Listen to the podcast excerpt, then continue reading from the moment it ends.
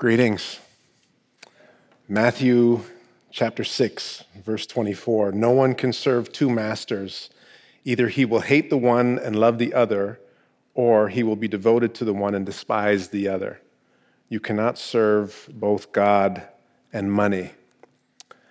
So, we're here on our final week of the series Recentering. If you've been tracking with us over the past three weeks, we've been refocusing on what it is to be us as a church.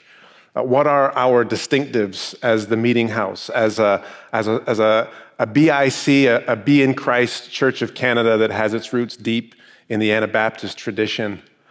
And our first week, we had Carmen set us off in what it is to be Jesus centered, what it is to uh, how we're able to see life, how we engage with Scripture, and how we move into our faith.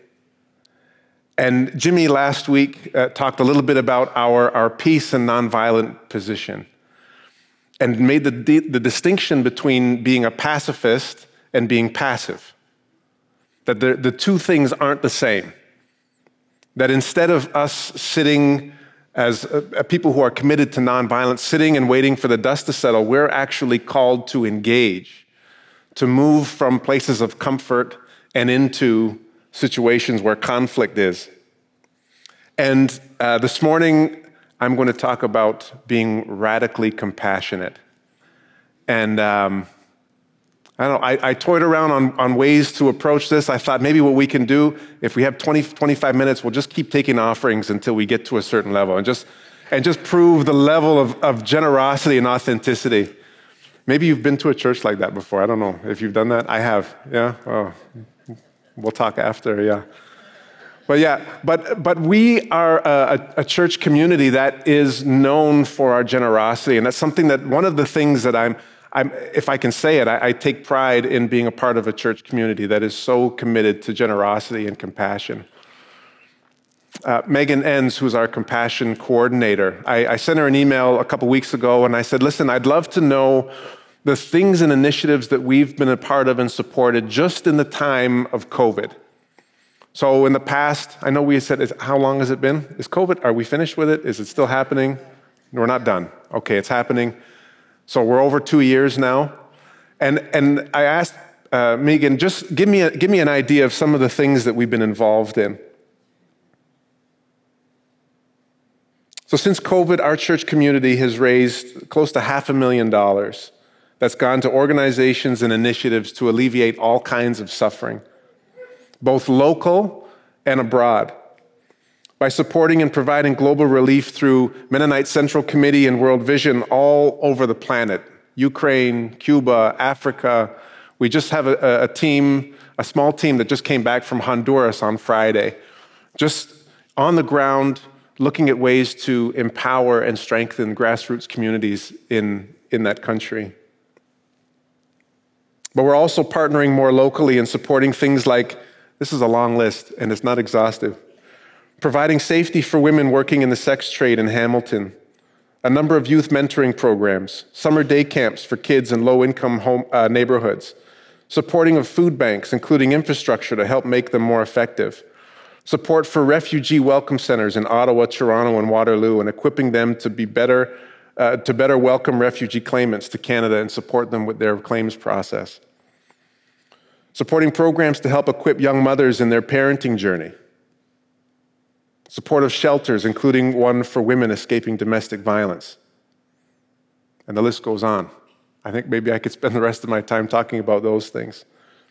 There's also uh, food banks uh, support of food banks, community gardens. I know there are a number of uh, communities that have gathered around and sponsored families who are seeking refuge here in Canada. Food baskets, gift cards, and the list goes on and on. And just as important, and, and Megan was clear to, to make this point, just as important as the money being given are the meaningful relationships that are formed with the people of our church and the people that benefit from these services. So when I hear the phrase, the church is to be an unstoppable force for good in the world, these are the kinds of things that I think of. The work that we do as a church community is significant But being uh, Jesus centered and the distinctives of nonviolence, peace building, and being committed to compassion and generosity are vital to us in the way that we follow Jesus. But they're also uh, countercultural. They, they actually fly in the face of what our culture and our world deems as the most important things. And that's our personal safety and our security. That's not a bad thing. That's an understandable thing. That's a reasonable uh, goal and value to have that I want to be secure and to be safe. But it actually is in opposition. It challenges these distinctives that we have of being peace centered, pacifists, and committed to compassionate generosity.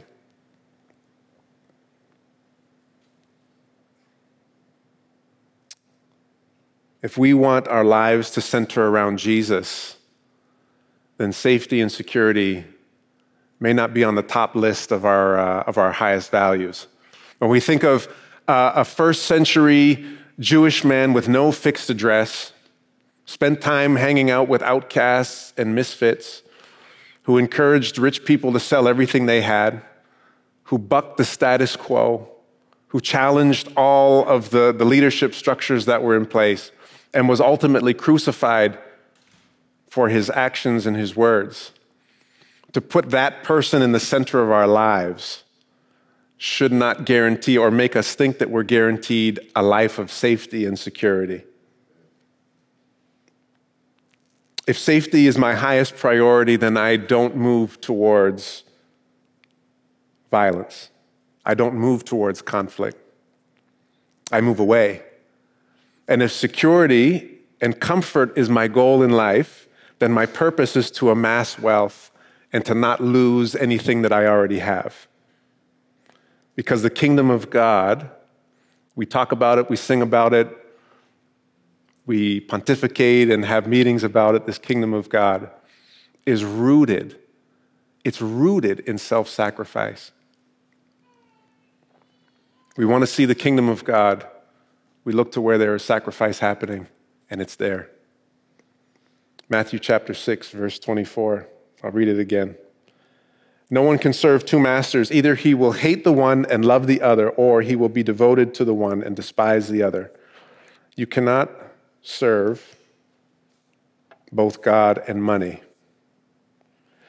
And this passage, it strikes me as being a little odd because when you, when you talk about two masters, right? Two masters in competition, God and what's the thing that comes to mind immediately? God and God versus Satan, the devil, the, the enemy.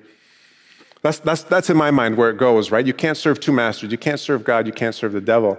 But Jesus here, who's teaching and talking about the importance of generosity, puts money in that place as being another master to serve.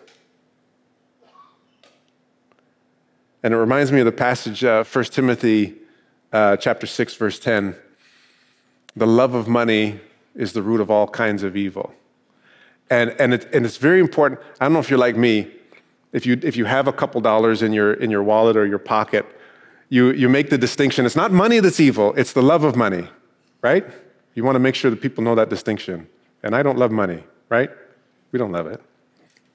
Money's not bad, just if you love it too much. But, but Jesus is making a point that his, his biggest rival in having a life that's centered around him, his biggest competition is our stuff. And that makes me pause, an uncomfortable pause, but it makes me pause. And I hope that it makes us as a, as a community, as a collective, pause as well. Because if it's true, then at the very least, we need to be paying close attention to our affection, the things that we're drawn to, the things that we, we dream about. Um, maybe it's the thing that we're thinking about right now. Is it the ding dong Amazon that should be at our door in the next few moments? I don't know.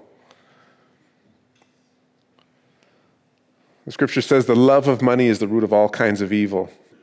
And Jack Forbes, who's an indigenous scholar, author, activist, uh, for Native American Studies in uh, California.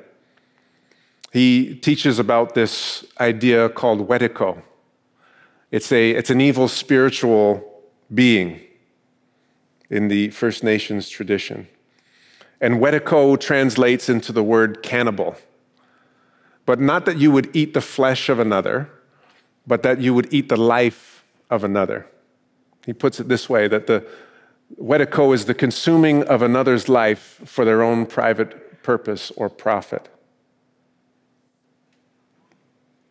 When the settlers came, he teaches, the uh, First Nations people discerned very quickly that the Europeans were infected by this, this spirit, this mental illness, is how they classify it, of Wetiko. It's the kind of illness that forces you to take more than what is needed at the expense of others. We have so much to learn from our First Nations brothers and sisters. And I'm, I'm, thankful that we have the opportunity on days like this to acknowledge them and to, to give honor and to give respect in the ways that we do.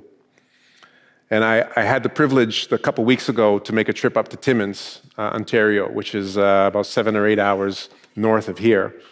And, and there I got to go with our, my dear brother Samuel. And there we, we got to listen and hear the stories of so many First Nations people. We got to hear the, uh, and see the results of bad treaties, the effects of residential schools, and see firsthand some of the current living conditions. And there were so many things that stood out to me, but one of the things that I found really interesting, the thing that stood out to me uh, early on in my trip, was this view or this concept of ownership in our First Nations people. That there is none.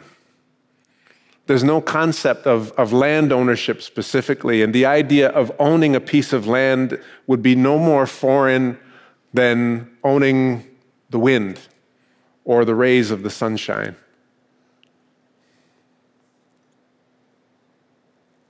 Access is the priority over ownership because we're uh, in a place of abundance and there's enough to go around. The First Nation tradition says that there is more than enough, and if everyone takes what they need, we will have enough. And to see the people and to watch the way that they persevered is an encouragement that regardless of how strong and aggressive any spirit of wetiko or uh, aggressive push for conquest or of pow- the power of entitlement, that these forces aren't strong enough to overcome the power of gratitude and generosity. Any First Nations person that you see anywhere is a testimony to that, that they've been able to survive. And it touches the relationship that we have with our things, with our stuff. And when I say stuff, when I say money, I'm not just talking about, about the cash in our, in our pockets, but, but our time, our talent, and our treasure. These three things together, the, the, the, the gifts that we've been given. And our relationship with this stuff is something that we should, we should be mindful of. And sometimes our materialism and our consumerism gets the best of us, and it's because I think we've believed uh, a truth, but also a lie about things. The truth is that some stuff is good and will help us have a better life. Like if I'm uh, walking in the woods and I've just got a pair of shorts and a shirt on and it's getting cold and it's starting to rain and I haven't eaten and I'm, and I'm, I'm cold and shivering and hungry and I see a, a cabin with the smoke coming out of the chimney and I walk in, and there's a warm blanket, and there's some soup and maybe some bread. That little bit of stuff has made a significant difference. That's the truth. A little bit of stuff makes a big difference. But the lie comes when I think that if I have twice as much of that stuff, then I should be twice as happy. Or if I have 10 times as much as that stuff, then I should be 10 times, 10 times as satisfied, that my life should be 10 times better. And without even knowing it, we kind of get into this idea that in order for me to have the best life possible, then I need to acquire and amass as much as I can.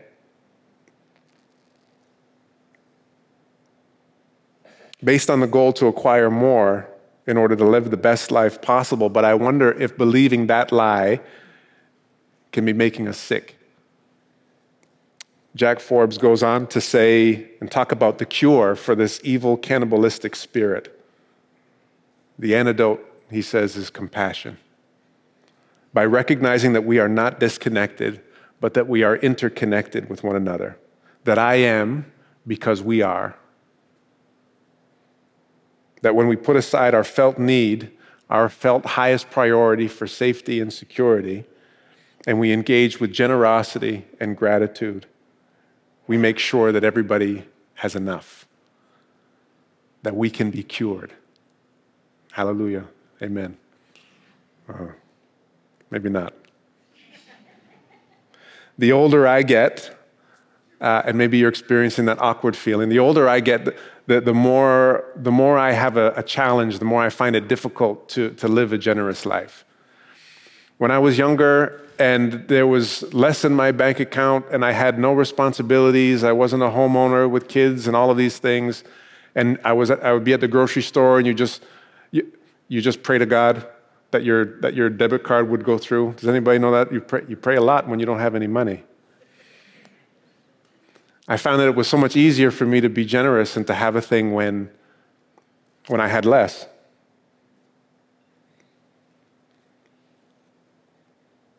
But if I am going to treat the things that I have as um, gifts from God, or that I am put in, uh, put in charge of them as a caretaker or a manager, then am I able to hold them a little bit different? And it's difficult. It's hard. Once you get, it's easy when you don't have stuff. But when you start to acquire and, and amass things, it becomes much more difficult. But I'm reminded of the simple, my simple definition of what it is to be a disciple of Jesus. And that is in all areas of my life to move from unbelief to belief. To move, to move from unbelief to belief in every area of my life. And that includes what I, what I do with my stuff, with my time, with my talent, and with my treasure. In home church, we'll be looking at some of uh, what we're about to get into next with the last few minutes that we have. And that's uh, three people. Uh, you can find them all in Luke's gospel Luke chapter 18, Luke chapter 19, and Luke chapter 21. The rich young ruler, Zacchaeus the tax collector, and the generous widow. So, in the first story, the rich young ruler, you may be familiar with it um, a wealthy and well respected man comes to Jesus and asks the questions What do I need to do to inherit eternal life? And Jesus tells him, He gives him the list Don't murder, don't cheat on your wife, don't steal, don't lie, don't defraud people, and honor your parents. It, simple. And the man looks and says, Well, I've done all of these things. Okay? Jesus responds then, and this is where he hits him in the heart right between the eyes. I don't know what he hits him. Hits him where it counts. He says, "Sell everything to the poor and then follow me." And the scripture says that he left sad because he was very wealthy.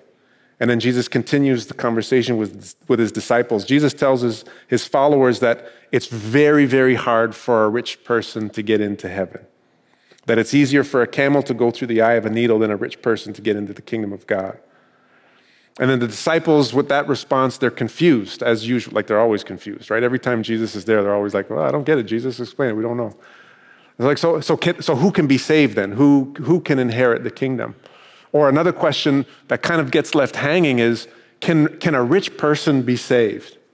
And that's the, that's the thing that's, that's left hanging, but a, few verses later, as Jesus is walking and moving, he ends up answering that question and he meets uh, Zacchaeus. And Zacchaeus is described as a little person who has great wealth, but he, he gained his wealth by being a tax collector, so he would be a not well respected individual. It's funny, his name actually means righteous, but he would be very, very far from righteous. So he was a, a, representative of all things negative, all things oppressive, all things awful with the Roman uh, occupation. And he would be benefiting from the uh, from the oppression of his, his countrymen, of his fellow Jews. Climbs a tree to get a better look at this man, Jesus, as Jesus is passing through because the crowds are so big. And Jesus sees him, acknowledges his curiosity and his effort, and invites himself over for dinner. And I love that. Zacchaeus says, Yes, absolutely come. Like, how, it's, it's incredible that he would do that. Zacchaeus recognizes immediately as the people around him get angry that Jesus has compassion towards this sinning tax collector. And Zacchaeus sits and he has a meal with Jesus and doesn't ask Jesus what he needs to do to inherit anything. He doesn't ask Jesus, What do I need to do to be saved?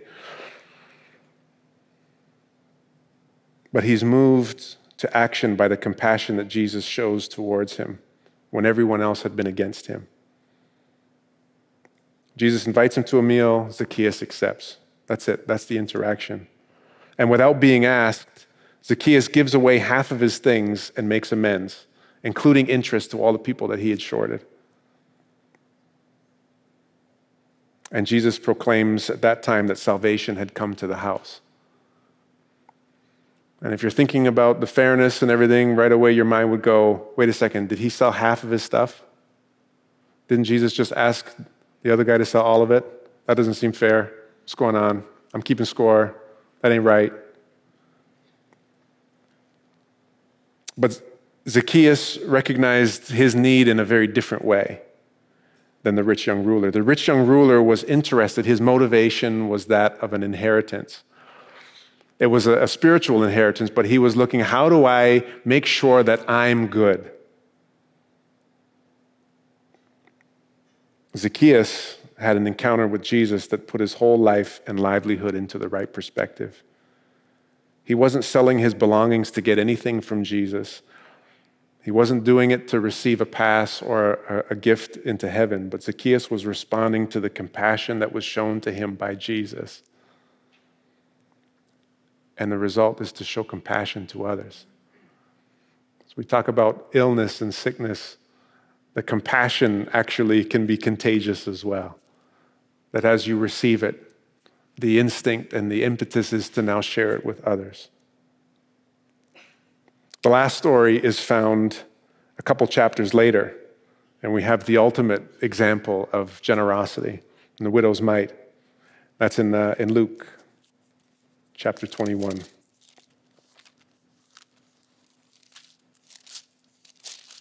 Uh, verses 1 to 4. and as he looked up, Jesus saw the rich putting their gifts into the temple treasury. He also saw a poor widow put in two very small copper coins. Jesus says, I tell you the truth, he said. This poor widow has put in more than all the others. All these people gave their gifts out of their wealth, but she, out of her poverty, put in all she had to live on. Jesus always has such an affection and a tenderness towards the poor, those disenfranchised, the little people. And this woman who does this act of kindness, this act of of self sacrificing generosity would be considered one of the little people, an insignificant nobody. She would be disadvantaged by a number of things. Her being a woman, her being poor, her being uh, without a husband would put her with no religious, with no social, with no political status whatsoever. And Jesus decides to use her as an example. The kingdom of God is rooted in sacrifice. So when he says that she gave more, he's not talking about a dollar amount. Zacchaeus and his gesture is not about a, a, an amount, how much, how much, uh, how much was given, but instead how much it cost. The kingdom of God is rooted out of our sacrifice.